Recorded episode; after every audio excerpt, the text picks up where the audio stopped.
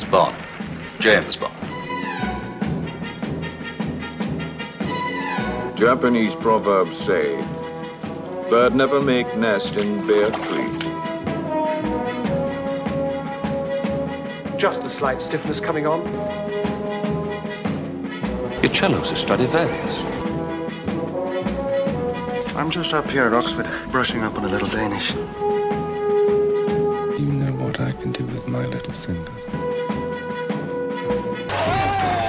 Hello, everyone, and welcome back to Roger Moore's Cubbyhole episode Number three. This is the podcast where we talk about James Bond 007, quite a simple premise, and we discuss our sometimes serious, sometimes light-hearted thoughts on the films. So uh, thanks for joining us in the Cubbyhole. You're very welcome inside. We know there are a lot of Bond podcasts out there and uh, active Bond fandom, so we really do appreciate each and every one of you tuning in wherever and whenever that may be. Uh, so if you'd like to get more involved in the show, uh, lend us your support. Uh, that'd be great. Uh, we're across the social media, so you can uh, give us a like on Facebook or a follow on Instagram and Twitter. Or if you'd like to get even more involved, then feel free to drop us an email, Roger Moore's Cubbyhole at gmail.com. If there are any burning topics or any questions that you have for us that we can discuss in future episodes. Now, uh, last week we discussed From Russia with Love, the second James Bond film, uh, and we said that there was so much about that film to love the complex plot, the intelligent baddies, the superlative acting, the incredible soundtrack. However, I still feel it has a massive rival for that position, and in this episode, we'll be talking about the big one. Yes, it's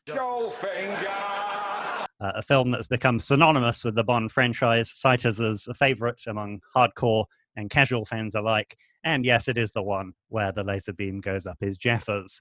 With me to discuss that and much more, we have the man who doesn't play much golf, but when he does, he plays a Slazenger 1. It's Adam. How are you, Adam? What did you think of last week's episode, and what are you excited for this time around? Thanks, Martin. Hello, everyone. And yes, I always play with a Slazenger one. No Penfold hearts for me, I'll have you know. Uh, I loved last week. Um, it's a great run of certainly the first three Bond films. Uh, I've enjoyed all of it. From Russia with Love's always been a bit of a favourite of mine. I was very pleased to finally convert you and, and Phil to it. Uh, just because, as we said, the story is so great, the stylishness and the efficiency and just the slickness of the direction, I think, is really brilliant. And the fact that it feels the most Cold War of all of the Bond films, it feels like the most plausible, I guess, in terms of being a proper Cold War thriller. And a complete gear shift today because we go proper Bond, and boy, do we go proper Bond. This is the one that sets the standard. So it was very interesting and a lot of fun to go back to it this week to see just how well it stands up on the probably dozenth viewing of it for me. That's great. Thanks, Adam. And he'll beckon you to enter his web of sin. But please, listeners, do not go in. It's Phil. What's new, Phil? Yes, thanks, Martin. Um, I'm enjoying my week so far. Enjoyed last week's episode as well. Um, I think we're in a very privileged position with the current list of Bond films. Obviously, it's quite a rich vein of form that Sean Connery's in.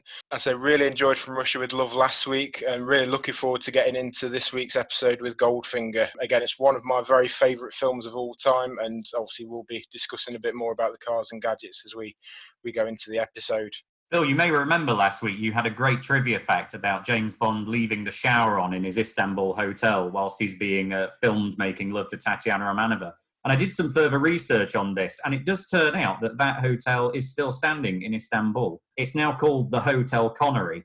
And in tribute to the filming that took place there, they've actually left the shower running as a kind of constant uh, spring uh, and it's now a pilgrimage site for Bond tourists to, to go into the bathroom where Connery left the shower running and bathe themselves in the liquid that Connery released. And it apparently has healing properties. It apparently makes your golf swing 25% better. So uh, thank you very much for bringing that to light for us last week. Yeah, I feel very honoured by that fact. I think I might have to visit that hotel and uh, and bathe in the elixir of the uh, the Bond shower. I think that's uh, the elixir that's of one of Connery's fluids. Yes, lovely image there. Thanks, Adam. Absolutely. Apparently, the water bills are very expensive, though. They barely cover the costs in tourist tickets. that's my honeymoon sorted though. I, I really do hope you manage to affect that for your honeymoon. That would be absolutely amazing. I'll try and suggest it, but I, d- I doubt it'll get through. You'll both enjoy Istanbul. I'm, I'm told it's a really lovely, pretty, picturesque city. And no one films you behind the mirror in hotel bridal suites anymore. So I think you'd both be okay on that one. Well, as far as we know, anyway. So while we have those lovely mental images, let's move on to our first segment. It is the film in brief. So over to you, Adam. What do we have for Goldfinger? So we are at Goldfinger, the third James Bond film adapted from the seventh James Bond novel. This time, Guy Hamilton is the director. He steps in in place of Terence Young. Sean Connery, of course, returns again to the role of Bond. This was released in September 1964, so still a full 24 years before Pierce Brosnan's breakout film role in the 1988 classic Taffin. What goes on in this town is none of your business. As long as I'm living here, it is. Then maybe you shouldn't be living here! This Bond film was made on, again, a slightly higher budget for $3 million.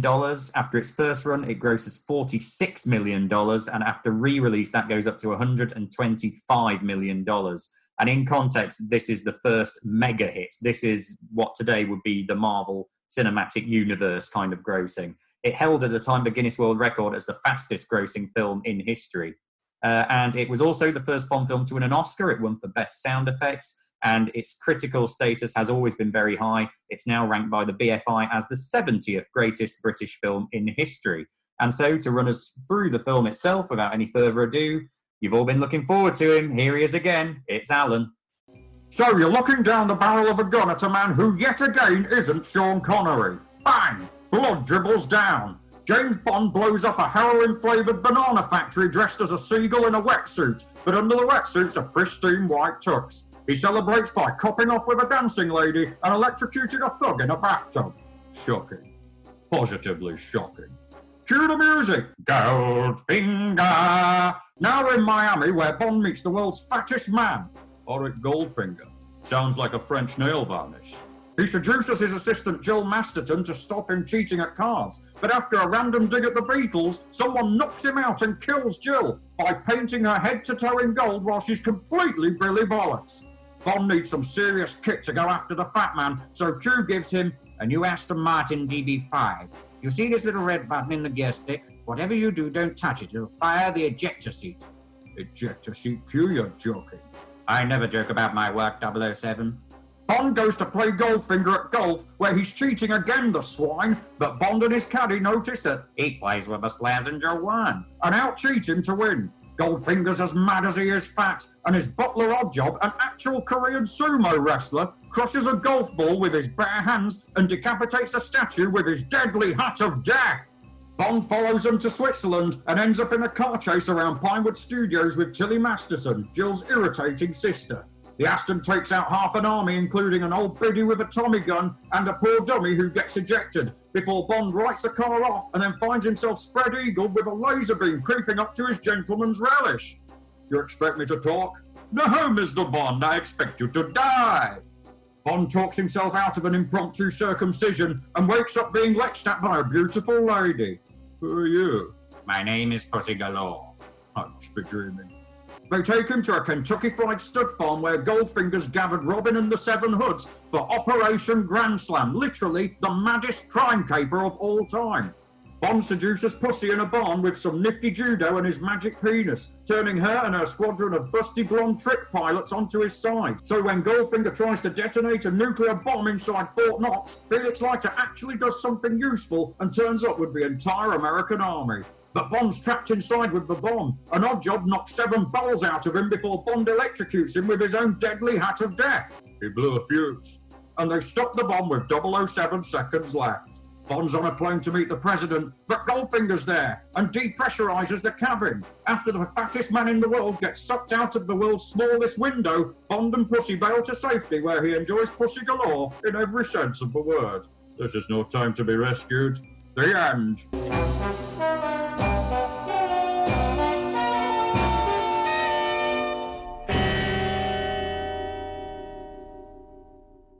Thank you very much, Alan and Adam. Fantastic synopsis as always.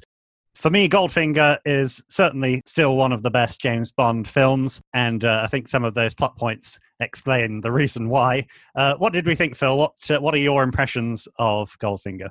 To be honest, I I love this film. This was the very first one that I saw when I was a youngster in, in the 1990s growing up. It was the film that got me introduced to Bond and even now, even to this day, it is my absolute favourite of the entire franchise. I know that you guys have got your own sort of your own top ones, but I think the beauty of it is the fact that it's not just a great Bond film; it's a great film. You don't, you know, you don't have to be a Bond fan to love it. It's just, it's, it's from start to finish. It is just perfect. It's just, you know, the whole setup, the acting, the plot, the feel of it, you know, the tempo, the, the gadgets, the action, the whole setup is just perfect. It's just there's no sort of element of it where I think that it was, you know, that it was a poor film. And that kind of that goes right back to being a kid because it was that excitement of watching it. Obviously, you know, when you are a kid, you've not really got the attention span that you would have as an adult. But for a film of that length to keep your attention for that long, you know, the fact that it's this sort of grotesque villain in in Goldfinger. Whereas you know in the previous films we saw they had quite a lot of intelligence with Spectre. You know with um, with Rosa Klebb and with Blofeld and um, Doctor No. You know there were these quite sort of kind of evil genius as, as the um, the cliche goes. Whereas Goldfinger is just basically a crook and a thug who has made his way through high society and is now you know the world's biggest um, gold dealer and also it's just the entire cast. They almost seem like they're on top form. You know, nobody puts in a bad Jiff, you know, when even it's like M or Moneypenny, everybody is just sort of. It seems like it escalates from the last two films. It just sets up the whole franchise brilliantly, I think, and I I just love it from start to finish. It's just one of the not just one of the best Bond films, but one of the best films I've ever watched. And I, I always say, I think if you had to do like sort of your own desert island films that you had to take with you, Goldfinger would be the first on the list. If you had 10 films that you could only watch for the rest of the time, this would be one of them. Very good. So, uh, where are you getting your electricity from, Phil, on this desert island to power the TV? I'd, uh, probably get a remote generator, to be honest. Okay, that's good. Uh, I agree with what you said there, Phil. The uh, the characters excellent acting again in this film, even from the characters uh, like Oddjob, who doesn't say anything, utters no words at all throughout the entire film, but still a great uh, performance and certainly the plot. How about in terms of the plot, Adam? Uh, what did we think? We said that our previous films that we've reviewed, Doctor No and From Russia with Love, were grounded in some reality or at least some realism. What did we think in terms of the Goldfinger plot? Uh, personally, I'd say it's moving towards the more ridiculous, but we're still it still feels real. Yeah, we're still very much in something that resembles our reality within this film, even if um, everything about this film is not at all realistic. It's not realism. This is when we really take off into the realms of what the gold standard, big, bold, spectacular, tongue in cheek, funny Bond film really is. Uh, and they did change. Uh, I was going to talk a bit about this later, but in terms of the plot and in terms of the scheme to detonate a nuclear weapon inside Fort Knox, they changed this from the book because Fleming's novel does have Goldfinger trying to rob Fort Knox and steal all the bullion. And of course, this at the time was known as a huge plot hole which Bond then has the big speech in the film. Well, it would take about 60 men, 12 days to load 100 tons of gold bullion onto however many trucks it is. So they realized that they needed to change it. And the change they made, bringing in a nuclear bomb, bringing in the involvement of, again, the Chinese government and the specter of a China which is still not known in the West, which is still under Chairman Mao, as this very kind of sinister force that's in the background, and that this British person, he's British Goldfinger, of course, even though he's played by uh, the great German actor Gert Fröbe, has allied himself with this foreign power. Uh, and the involvement of a nuclear weapon expands everything out into something that suddenly feels really colossal.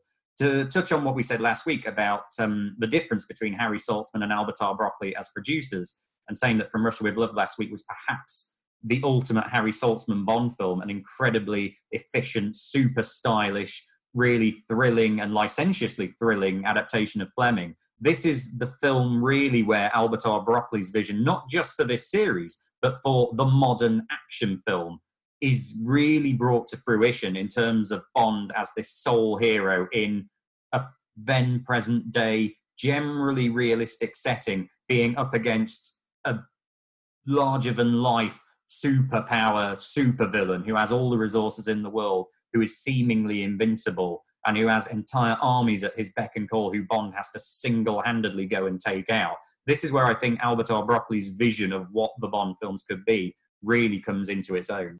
Yeah, I'd agree with you, Adam. I think one point I was going to mention as well, just going back to sort of Goldfinger, is why he is sort of quite a terrifying villain as well, is the fact of when they're at the stud farm um, and Bond is sort of divulging through Operation Grand Slam and the fact that he's saying, you know, the nerve gas will kill up to 64,000 people.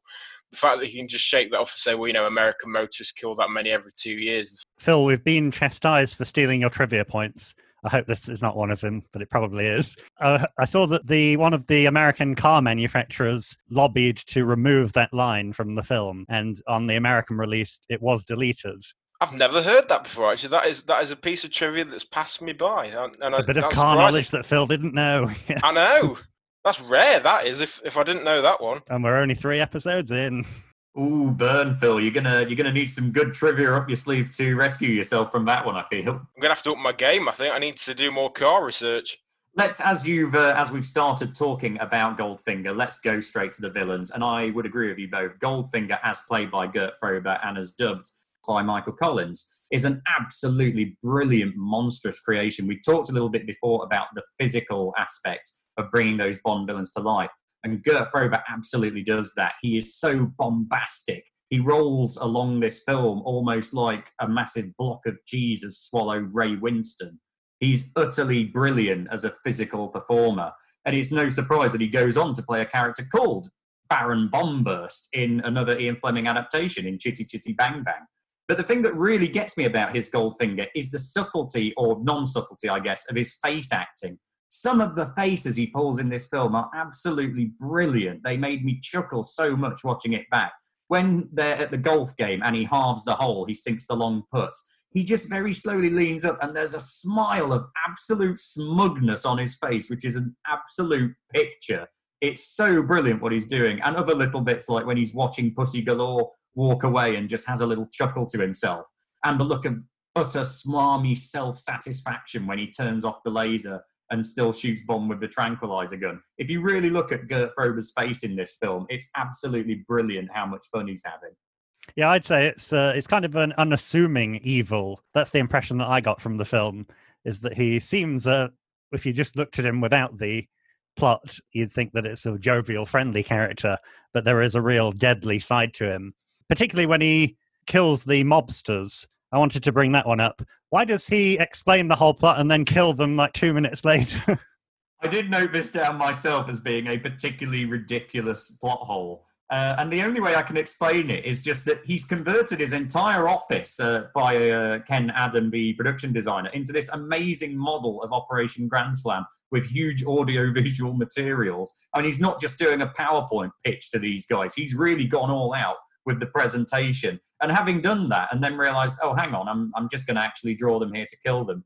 Oh, I might as well just give them the presentation. And again, it's a brilliant thing of that sort of boastfulness of the great Bond villains, of that fact that they think they're indestructible. They're very clever, but they're too clever for their own good.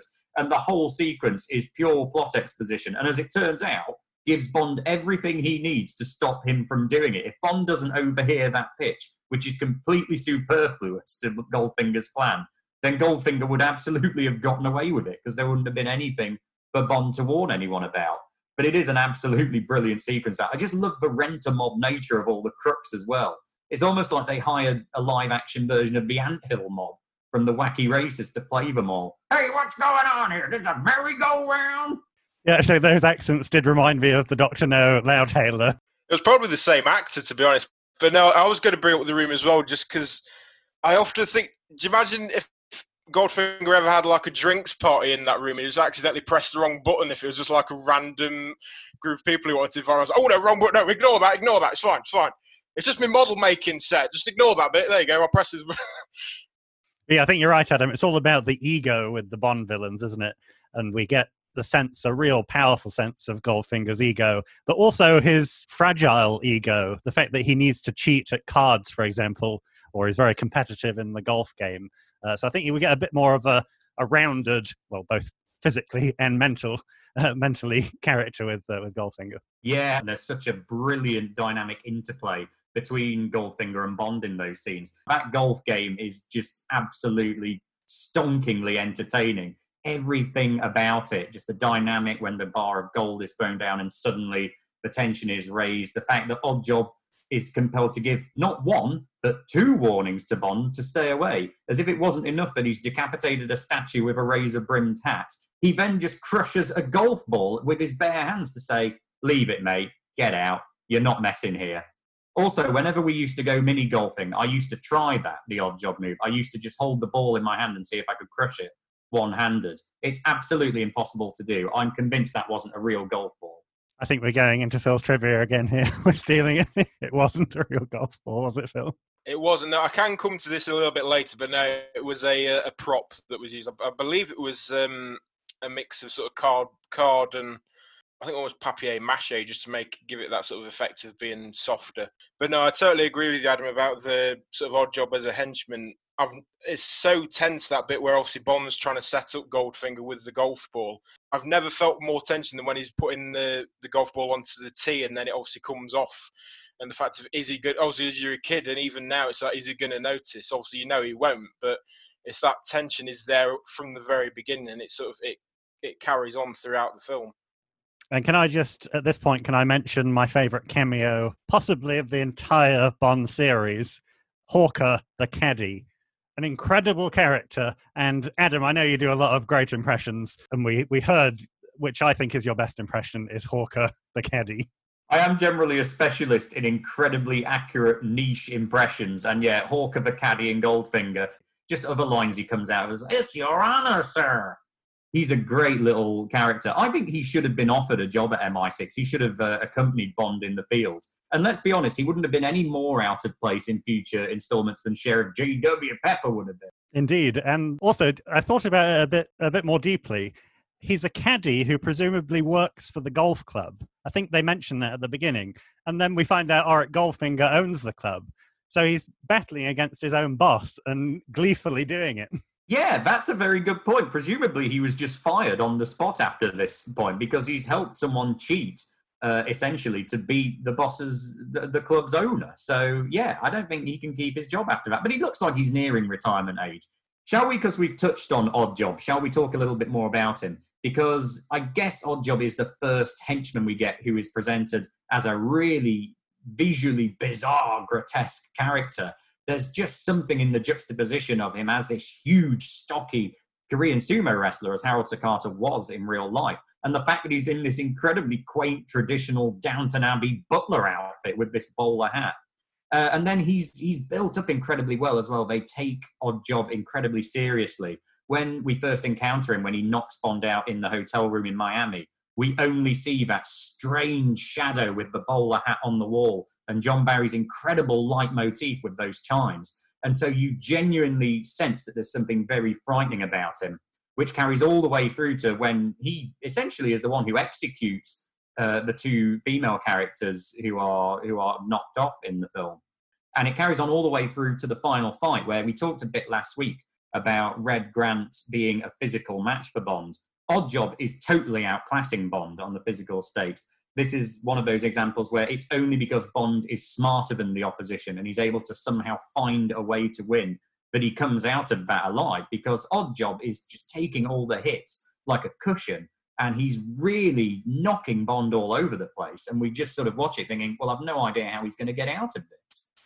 Yeah, I think you're right, Adam. I think he is the first proper henchman. I mean, obviously, we talked about Red Grant in the last episode, the fact that he was kind of built in more realism, whereas, you know, Odd Job is kind of this um, sort of overinflated kind of exaggerated character. The fact you can't even imagine this sort of person in real life, but the fact that, you know, he's, he's there and he's, he's easily able to overpower Bond.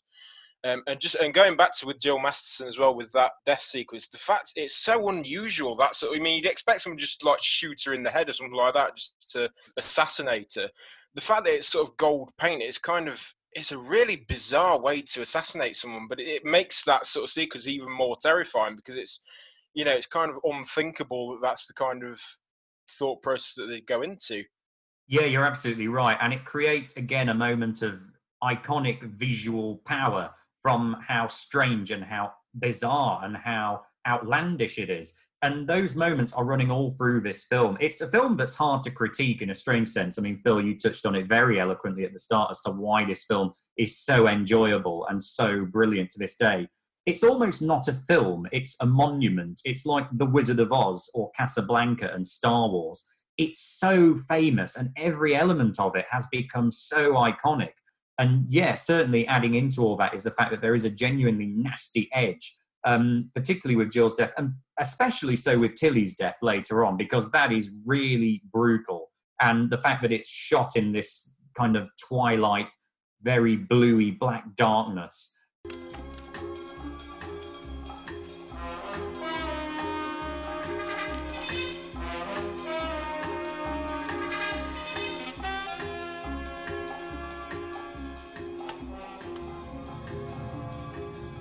Tilly Masterson's driving abilities quite similar to Phil in your angry days. Would you agree with that, Phil? The tailgating? Yeah, she she didn't have much patience. Let's put it that way. So I, I wouldn't say she was a bad driver per se. I think she was sort of a persistent driver in, in many respects. She was she was obviously had one goal in mind, and and uh, she wanted Bond out of the way. No, I was just going to say the preciseness of Bond's use of gadgets. The fact that he uses that gadget to take out the the two tires of uh, Tilly's car, but it, you feel like if that was a baddie, then the car would have gone right off the cliff, exploded in midair, and Bond would have made a, an amusing quip. But no, no, just it's a really odd sequence and a really strange way that she crashes.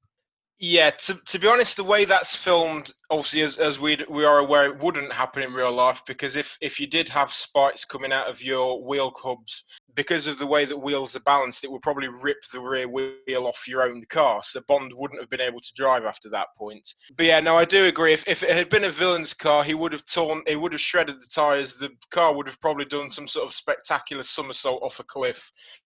Well, let's not forget on this whole Bond uses all the gadgets at exactly the perfect time. Q did say he was going to keep Bond in the explanation of how the Aston works for a good hour, given his undivided attention. So Q has spent a lot longer than we saw in the film talking Bond through everything. So it's entirely possible Q is saying now, if you do get tailgated by a female driver in the Swiss Alps for whatever reason, this button here will release the spag wheels, which should allow you to run her very easily off the road with minimum bloodshed. But whatever you do, don't use it. I put it in there, but don't use it. Phil, uh, Q, Phil, Q, not Phil, Q, has clearly never had children ever in his life, has he? Because as soon as you say to anyone, don't touch this, everyone is waiting for Bond to touch the red button. But it's so brilliant when he finally uses the ejector seat. The way that that whole scene is shot and cut together, you know it's coming. You know this is the moment because they keep cutting to the close up of Bond's hand on the gear stick. Uh, and then John Barry's music starts to build and he starts to pull away. Another close up to the gear stick, close up on Sean Connery. He's flicked it open. We can see the button. The guy next to him's not going to shoot him. John Barry's music gets even louder. Peter Hunt cuts faster. He pushes the button. And then it is the worst special effect of someone flying out of the top of a car, which is accompanied by this terrible Ugh! sound effect and it's almost it's a brilliant scene in the way it's built up and it's absolutely incredibly suspenseful and you're really excited on edge. And then the payoff is so funny and that again is what's so brilliant about this. It's just the constant juxtaposition of it's a great action film and it's also absolutely hilarious. Yeah, I love the preamble to that as well. The the fact that Bond has been caught by an, an army of Chinese. I mean, let's not even get into that. That there's a load of Chinese guys in in the Swiss Alps, even though they are backed by China. Uh, but the the fact that he's surrounded by these guys and then taking back their hostage is one solitary person in the passenger seat, and Bond is allowed to drive himself there. They're probably thinking, yeah, should have put another guy in the back seat, really. I was one final. I know we've talked about my favorite cameo, but there is also another smaller cameo that I really enjoyed, which is the fat woman who's the guard of Auric Goldfinger's complex. I really love that scene because Goldfinger is not a particularly serious. I mean, I guess it is a serious film. There are comedic elements, uh, but I thought that really, maybe in future James Bond films, there's too much comedy, too much slapstick. Uh, but I thought that was a nice little addition into the serious car chase. Uh, and I was even more pleased when I found out that that was Alfred Hitchcock's favorite part of Goldfinger. So in my brain, I'm now on the level of Hitchcock. Yeah, she is. I didn't know that that was Hitchcock's favourite moment of the film. It's such a perfect Hitchcock thing to do in that it's such a brilliant joke and payoff. She's built up as this kindly old lady who raises the barrier and does a cursing. Connery even has that moment where he's just rolling his eyes at her. And then she comes back with this Tommy gun and the look on Connery's face as he sees this. It's one of my favourite Connery moments as Bond.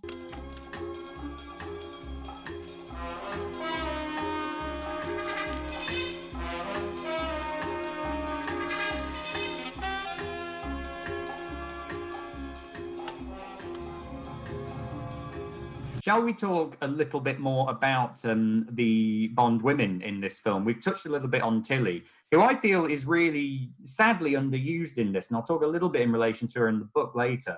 But she's kind of the very first example before Pussy Galore then turns up and runs even further with the baton of an actually resourceful, strong willed, determined Bond woman. This is someone who is on a mission of vengeance, which is the first time we really touch on that in the Bond films. But I just wonder what you guys felt about that. Do you would you like to see more of Tilly? I know that I kind of wanted to. Yeah, I think from the little that we saw of her, she seemed like uh, an interesting character, and with the that revenge plotline, I thought when I was doing my research, I discovered she was actually the actress who played her Tania Mallet, is the cousin of Helen Mirren, but it's her only acting credit. Apparently, she was only offered about fifty pounds a week for the filming of Goldfinger. So, but yeah, I think uh, I agree with you, Adam. I think uh, I think she was rather underused, perhaps, in in this film. Yeah, I'd agree as well. Uh, as you say, Martin, I think Tania Mallet started as a um, as a model first off, and then also she was offered the role in Goldfinger. And I think it was kind of the case that obviously she was that was her main focus was the revenge plot. So it was the fact that it was a sister had been executed by Goldfinger, and then you know there's these bungled attempts to try and execute him an Oddjob. And I think it is a bit unfair to the character, really, the fact that she only has kind of a bit part in the whole film, particularly when you consider that Honor Blackman as Pussy Galore is this very strong, independent character who, who you know, doesn't take any messing about from Bond or from Goldfinger. But with Pussy, we see someone who isn't on Bond's side, who's not some helpless damsel who gets caught up along the way and isn't a pawn in the villain's plan, but an actual key part of it and a component of it who wants to retire to an island with uh, the money that she gets from it. Well, yeah, and he's still using Pussy Galore even after she's betrayed his trust and not used the, I can't remember what it was, the Delta 9 gas that was supposed to kill everyone, uh, just knocks them out for a few minutes instead. Uh, still uses her as the pilot and says that he's going to deal with her later. So I thought, yeah, it's uh, certainly a much more powerful female character. Yeah, I was, I was going to say, I went to mention this earlier actually, but I get the feeling that Goldfinger is not the type of person to sack people. It's either you you get hired and then you get executed. There is no sort of middle ground. You you don't leave his organisation without the aspect of a body bag. So, I imagine the as we mentioned earlier, the golf assistant probably didn't retire. He's probably buried somewhere uh, in a concrete overcoat. I'd imagine. Um, again, I doubt. No, that... no, don't say poor old Hawker. Hawker makes it out okay.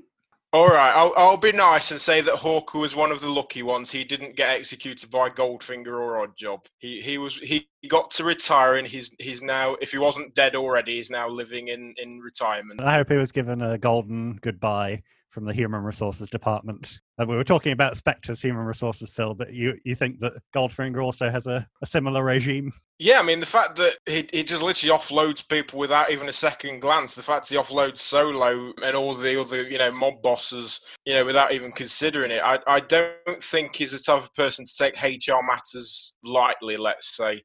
Oh, actually, that uh, reminds me. That is one of my other favorite parts of it. There's so many favorite parts of Goldfinger. It's hard to condense it down into a, a single short podcast. Uh, but that's one of my other favorite parts is when Solo is killed in the car, and then they crash the car and get the uh, they have to extract the gold. Makes no sense at all. Why didn't Oddjob has already shot Mr. Solo? Why are they crumpling him up together with the car and then extracting it? And who is Gold? If he's, you could say Goldfinger's trying to show off, he doesn't know Bond has escaped from the cell at that point, and, and Bond is walking past as the uh, the metal is brought back. So it makes no sense at all, but I love it. It does lead me to quite an interesting trivia point I was going to mention later on. But um, obviously, in the sequence where Oddjob shoots Solo, we notice that it's a brand new 1964 Lincoln Continental that he's driving. And when he gets to the yard to get the car crushed, the claw comes down and crushes the same 1964 Lincoln. But as it goes into the crusher, it momentarily changes to a 1963 Lincoln Continental with no engine block. I think more... you are the only person who could have made that observation, Phil. I think you've noticed that. That is written nowhere online. Nobody else has observed it. That's just you. I mean, I could be wrong, but you know, that's that's just from my observations. It uh, it it changes. You have to be quite eagle-eyed, but it does change to a slightly older model whilst we're on incredibly minute observations, did you all spot that Bond is still very much drinking his preferred brand of champagne when he's uh, in the Miami hotel with Jill Masterson. He's still on Dom Perignon 53, which of course he tells Doctor No much earlier on in the series. Well, it's much better than the 55 Doctor No. And apparently, it has to be drunk at 38 degrees Fahrenheit or lower. Is that correct? Possibly, yeah. Is that or is that before or after he he attacks the Beatles?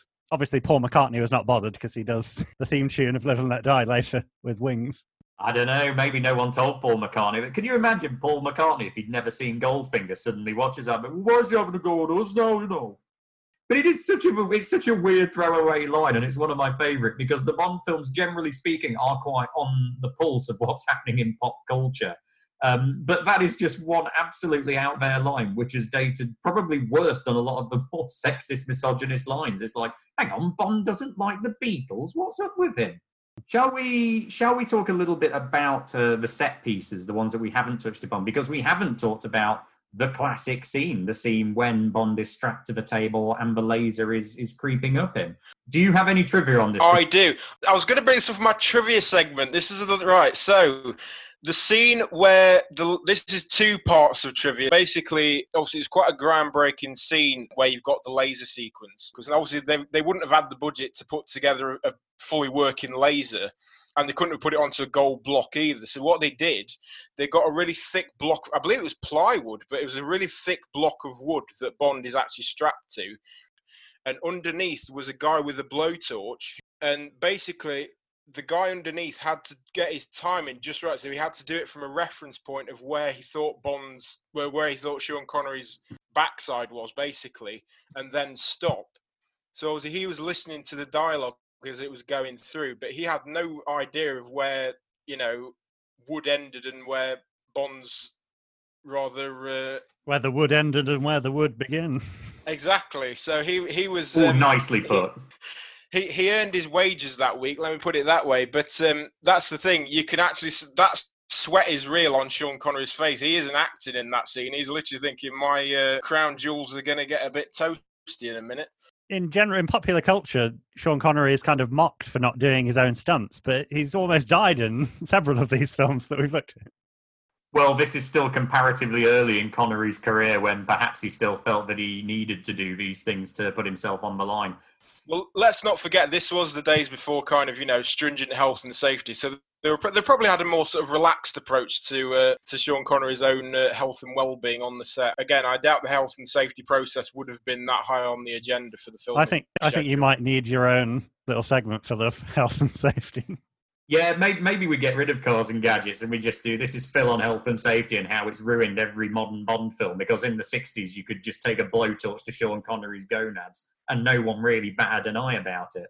I guess sort of towards the end of this segment is a good time to talk about the opening title segment, another great set piece we haven't really talked about. And this is pretty much the first time we see a mini Bond film before the main Bond film. It doesn't have much to do with the main plot, if anything to do with the main plot. But this is the first time we experiment almost with like, and now the Bond short feature before the Bond main feature. And even in this, there are so many, as Martin was saying earlier, those brilliantly funny, iconic visual jokes the fact that he's just got a seagull on his head at the start and pops up out of the water, the fact that he takes the whole wetsuit off and there's this pristine white tuxedo and jacket underneath it. And you just look at Connery and how svelte he looks running through that compound. And you're just thinking, there's no way he's got that tuxedo on underneath at that point.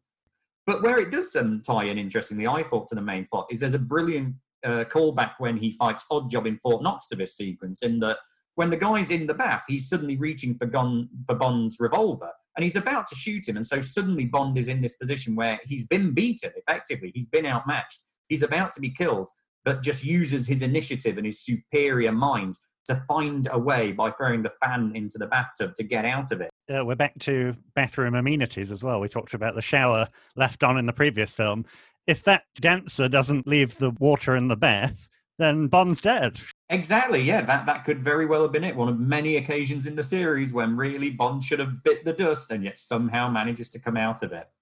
Uh, I think I, we should just finish off also, or I'd like to finish off also this bit by talking a little bit about um, the recurring characters. Because Felix Leiter, I'm on record as saying I don't think Felix Leiter is particularly good as an ally at all. He sat through pretty much all of Doctor No effectively doing nothing, just commenting on what Bond was doing and not really helping very much. But I love this Felix Leiter. A, because he actually does prove himself useful and comes in with the army at the end and saves the day. But also the fact that this guy does not seem like a CIA agent in the slightest. With the little hat on, he looks like he could have been one of the gangsters in the Operation Grand Slam meeting. He spends a lot of time just sat in a KFC and then he has to run out when Bond's on the move because he's, you know, halfway through a bargain bucket, presumably. It's almost like they went too far the other way. In Doctor No, we had Jack Lord, who possibly looks cooler than Sean Connery, and they thought, oh no, we can't have that. Let's get an uglier, older guy to play Felix Leiter. But yeah, I do agree with you, Adam. It's uh, he does look a bit ridiculous, and uh, I'd argue he's almost as useless as Jack Lord's Leiter as well, because the only thing he has to do in the film is lay on the uh, the accommodation or the uh, the food and drink on the plane before Bond sees the president, and he can't even do that because Goldfinger takes over the plane without Leiter realizing. Felix Leiter, yeah, most rubbish CIA agent ever. Jits, why don't you acquaint yourself with the manuals? You'll be able to shoot through that in a couple of hours.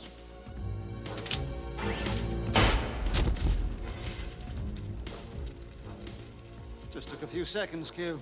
And our next segment is a look at the books. So, Adam, what were the uh, the key similarities and differences with Goldfinger, the book and movie?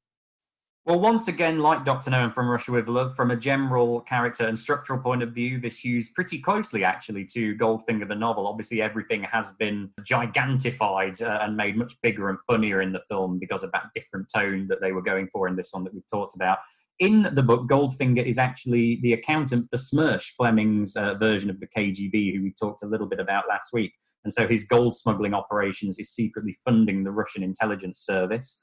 Uh, we've talked before a little about the fact that in the book, the plan is to rob Fort Knox as opposed to radiate the gold supply. Obviously, a massive plot hole. You wouldn't have any time to rob anywhere near that amount of gold bullion from Fort Knox. And so that was very wisely uh, changed. One of the key differences is Pussy Galore. She's actually one of the gangsters who is brought in for Operation Grand Slam. In the novel, she's not the head of a flying circus. She's the leader of a gang of Harlem cat burglars, an all female criminal gang, uh, and is more obviously lesbian, as is Tilly Masterson, who in the novel actually survives all the way more or less through the film and is brought to Kentucky and is a secretary for Operation Grand Slam in the same way that Bond is. And because Pussy Galore is also a lesbian in the novel, Tilly feels that she she's the one actually in the book who can seduce Pussy and, and allow herself to survive and be rescued by her. Sadly, it does still end with Oddjob killing her in the end.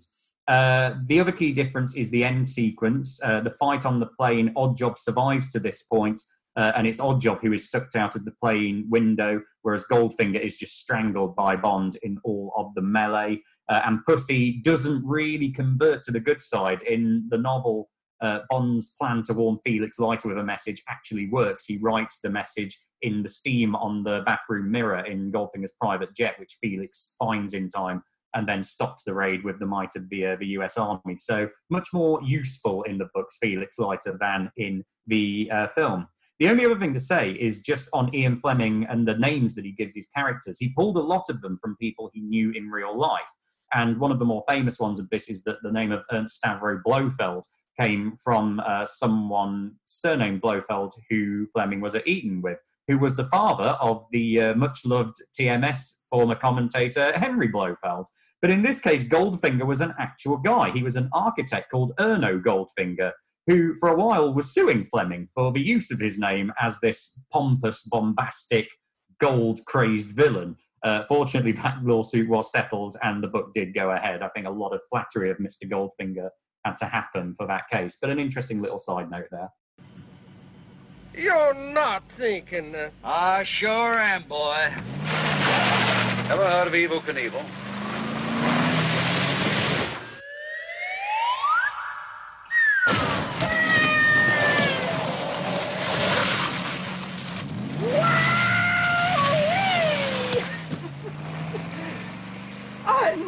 done that before.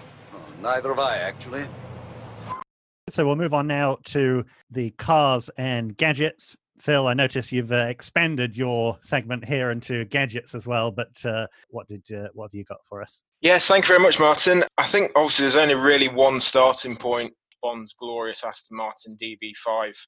Um, which kind of the very first time ever appeared in a film. It's bec- gone on to become the most popular in the franchise, having appeared in six films in total, um, and it is due to make an appearance in the forthcoming release of No Time to Die. Now, I was going to mention this for part of my trivia, but when the production team were looking at the the kind of the car that Bond would have, Aston Martin were actually quite reluctant to offer them the DB5, principally because they weren't sure, obviously, how it would look in the film. And they weren't sure they wanted to put their name to a car that, that was obviously designed to, you know, sort of fight off villains and things such as that. So the production team actually had to buy their own Aston Martins to put into the film, which is obviously quite a great expense for the budget. And in future, once they saw the success of the final product and you know the fact that it grossed so much money worldwide, the Bond production team never had to buy a car again. They were always supplied with them for free. So that, that was quite a huge impact, the fact that this car had. And again, I think when you look back at the film and the era that it was in, as Adams mentioned before, this was the height of the swinging 60s. You know, Cool Britannia was at its absolute peak. And it was so important the fact that the, the film kind of revolved around the car chases and the action sequences it was so important that they got that the the choice of car right and that they knew what they wanted to do with it but the thing is, the part that got me into the Bond franchise in terms of Goldfinger with the Aston Martin was the gadgets. You know, everybody remembers the ejector seat and all the different features that were part of it. But going back, perhaps the most innovative um, device that Bond uses within the Aston Martin DB5 is his sat nav tracker system. Now, it's actually been worked out that for that system to work in 1964, you'd have probably needed about 15 to 20 satellites orbiting around the world to be able to get that system to work. At best, there were probably only one or two satellites in orbit at that time. So that for that system to work, it would have needed some sort of bizarre system where there were the most powerful satellites on Earth to be able to get just one Aston Martin to be able to track Goldfinger's movements.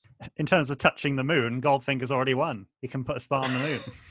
Forgot that, Phil. He can't. I did. I forgot that the laser is so powerful he can put a spot on the moon. So that is a good point. Maybe Goldfinger is the man with the satellites.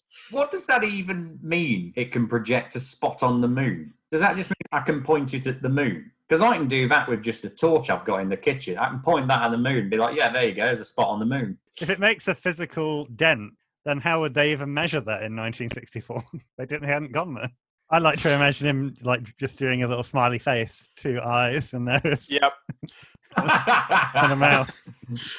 I mean, that would have been more entertaining, I think, if it just done like a little blob on each bit and then.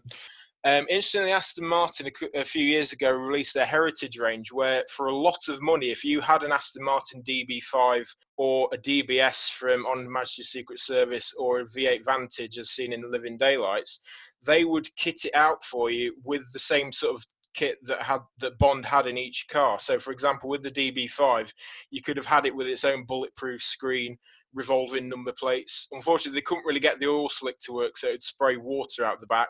And obviously, the machine guns weren't operational; they were just sort of light sequences that could fire. But if you had probably several millions in the bank, you could literally go to Aston Martin and say, "I want my own DB5 like the one in Goldfinger," and they would have made it for you.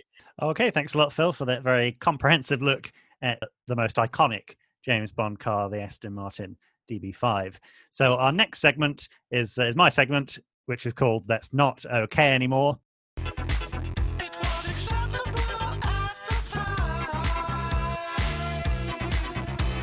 So the Bond film Goldfinger, not great in terms of feminism, but uh, let's run through some of the uh, the more dodgy elements of this film. Uh, so, firstly, I picked out the uh, the first scene before the uh, the titles, the credit sequence. Uh, we have the belly dancer at the start, who is used as a human shield for Sean Connery's Bond. Now, this one. I think we can excuse him because she doesn't tell him about the man who's about to clobber him to death. he has to rely on looking at the reflection in her eye. I'm not sure about the physics of that scene either. I, have never looked at someone's eye and seen a reflection of someone behind me, but I think we can we can forgive that. But it, it's a slightly dodgy scene in which uh, is using a woman as a, as a human shield. Later instances are perhaps a bit more difficult to excuse, though. We get uh, Dink, the girl, relaxing with James by the Miami hotel pool. She gets the uh, the Connery bum slap, is told to basically bugger off because there needs to be some man talk with Felix. And obviously, the uh, the main female character of Pussy Galore, we said that she is uh, a strong, independent woman but slightly undermined by her name, although we can that's Ian Fleming's fault, I suppose, writing it in the books. Of course, we do get Honey Rider in Doctor No, which has its own origins in slang, uh, but we're kind of reaching a new level of sexual innuendo. I, am not sure if we can call it innuendo. It's uh, it's very clear what the meaning of uh, Pussy Galore is. It's not innuendo, even, is it? Uh, but yeah, I mean, we'll blame Fleming for that. The most ridiculous name, possibly, of any character ever. I mean, you look at the names that Austin Powers later comes up with as a kind of joke, and none of them are actually as funny as the original. So yeah, we've talked about the uh, the monikers that are used, but perhaps the most uncomfortable part of the film is the uh, the love scene with Pussy Galore in the haystack. Uh, now I think it's good that they did use. Apparently, they put into Honor Blackman's contract that there would be some judo fighting, which she'd been doing previously in the Avengers. Uh, so I think that's good, and we see that's part of her powerful nature. But then the love scene, the kissing afterwards, it's I don't know what the phrase is. Perhaps we could say it's a bit it's a bit rapey. I think we could definitely say it's a bit rapey. And it, it is one of the great ironies of Goldfinger, isn't it? That we, we talked about just how iconic and funny and brilliant many sequences in it are it does also contain this sequence, the kind of rapey barn sequence, which is pretty much the first scene that everyone uses against the Bond franchise uh, to to critique its um it, it's I guess the sort of sense of sexism certainly that pervades some of its earlier uh, episodes. And yeah, it's a scene that is very difficult to watch now and incredibly difficult to excuse. I guess the only thing you could say to tie it into the others is that usually Bond succeeding in the mission and usually Bond being able to save his own life depends on him being able to seduce the women who are tangentially caught up in these schemes. Uh, Mr. Solo, with his message to Felix Leiter, has been crushed, and so Bond assumes the message never got there. And he knows now that unless he is in some way able to convince Pussy Galore to betray Goldfinger, he knows that Goldfinger and Operation Grand Slam is going to succeed. And more than that, 60,000 people are going to be killed. At the same time, yeah, it is now a deeply uncomfortable scene to watch and from the top of my head, I don't think there's anything quite as bad as, as it later on in the series. So, yeah, at least they seem to have sort of learned the lesson of it. Yeah, I'd agree with you, Adam. I think it's one of those, as you say, it's one of those sequences that's just really difficult to watch, and it really hasn't aged well at all. The trouble is, well, I can't forgive Goldfinger for that sequence, but I can sort of, you sort of tolerate that sequence because the rest of the film is so good, and that's probably its only blemish in truth.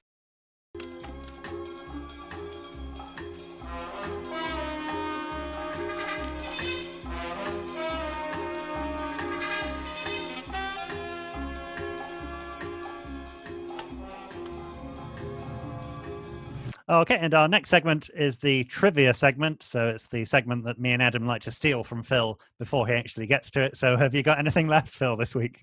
To be honest, I've actually mentioned most of my points already in the episode, so it'll probably be quite a brief section this week because you, have already heard quite a lot of the trivia about the film. Um, another interesting point I just want to mention quickly about Desmond Llewellyn playing Q. When he first went to audition for the role, Terence Young wanted to play him as a Welshman and obviously Desmond Llewellyn, being from Newport originally, was quite naturally able to put on the Welsh accent. But he said, you know, this is ridiculous. You can't have Q as a Welshman because, all right, now boy, or oh, James Bond 007. So you can't, you couldn't really have that working as Q's character. So fortunately, Desmond Llewellyn won that argument, and then from that point onwards, he was kind of this upper. He played as the upper class, you know, posh professor type role. Apologies to any of our Welsh listeners there. Yeah, I, I meant no offence with that terrible accent. Um, another interesting point Burt Kwouk, who plays the Chinese general um, and supplies the nuclear device for Goldfinger, also appears as a brief cameo in You Only Live Twice as well. So he's another henchman who appears in that as well. No, no, no, no, stop getting Bond wrong! Stop getting Bond wrong! Okay, and our final part of the show, we have the quiz. So, Phil, it's over to you for this week's quiz. As I think this has become a regular feature for us each week, and I thought I'd keep in um, in keeping with your um, sort of quick fire sudden death round last week. But um, but Martin, if we start with gadgets that have been used in Doctor No from Russia with Love and Goldfinger so far. I'll go with the ejector seat in the Aston Martin. Correct, Adam. I'll go with the Geiger counter in Doctor No. Smoke screen in the Aston Martin. Correct, Adam. Are you just going to do all the Aston Martin ones? I'll go for uh, Red Grant's garrotte watch. Correct, Martin. I'll go with the oil slick in the Aston Martin. Is that the same as the smoke screen? No, it's different. It's you are different looking. They are different. Oil, oil and smoke are different, Martin. Yeah. I'll go for the boot heel homing device in Goldfinger. Very good. Yes, correct. Yeah, Martin. Does it count as a different one? That yeah, it is a different one, isn't it? The big homing device that he puts in Goldfinger's car. Go on. We'll let you off with that one. Yeah, go on. I'll go for the poison spiked shoes in From Russia with Love. Yep, correct, Martin. Have we done the attache case in From Russia with Love? Do you want each individual element of it? No. Okay, the They're all case. Well, you got away with the car. I don't think we can have that. Over 50 gold sovereigns. I'm going to go for the bulletproof coat in Goldfinger that we very briefly see before the Aston. Well remembered. Martin, you're next. The bulletproof shield that comes out of the Aston Martin, Yes, correct. which yep. technically is not needed because he Q says that the the windows are bulletproof. But it helps as well. It helps to have double defences. Belt and braces. I will go then for the uh, front and rear machine guns in the Aston Martin. Correct, yep. It does the laser count in Goldfinger. Is a gadget, isn't it? Or are we Yeah, only doing? on. Are we only doing Bond ones though? No, you can have villain ones as well. So yeah, the laser does count. Okay. Oh, okay, fair enough. Well, I'll go for Oddjob's hat. Martin, back to you. I've, I haven't got anything else. Phil. All right, okay. So you could just to let you know there are a couple that you could have had. So you, technically, I would have accepted the Dragon tank from Doctor No. I'd have also accepted the revolving number plates on Bond's Aston, and the tape recorder device that's hidden in the camera in From Russia with Love. That was another device that was obviously quite a, a nifty gadget. Or the Elcometer, which Bond uses to find the bugs in the hotel room as well. So there were a couple of ones that you could have had as well. But um, Adam, as a worthy winner, you get to pick uh, this week's final song to play us out. So what would you like to hear this week? Well, we seem to have gone the whole podcast without mentioning Shirley Bassey, uh, the ultimate singer of Bond themes. But actually, the tune I'm going to pick is the version of the title song to Goldfinger, as sung by Anthony Newley, who co wrote the lyrics to the song. Okay, very good. Uh, excellent quiz there, Phil. The gadgets that I couldn't remember. Uh, so, uh, thanks everyone for listening. That was episode number three, Goldfinger. Roger Moore's Cubbyhole will be back for Thunderball. Just a quick reminder feel free to uh, give us a like on Facebook, all of the uh, other social media, Instagram, Twitter. We'll see you next time. It's a goodbye from me, Martin. It's goodbye from me, Adam. And it's goodbye from me, Phil. Goldfinger. He's the man, the man with the Midas touch. A spider's touch. Such a cold finger beckons you to enter his web of sin. But don't go in. Words he will pour in your ear, but his lies can't disguise what you fear. For a golden girl knows when he's kissed her, it's the kiss of death from Mr. Goldfinger. Pretty girl,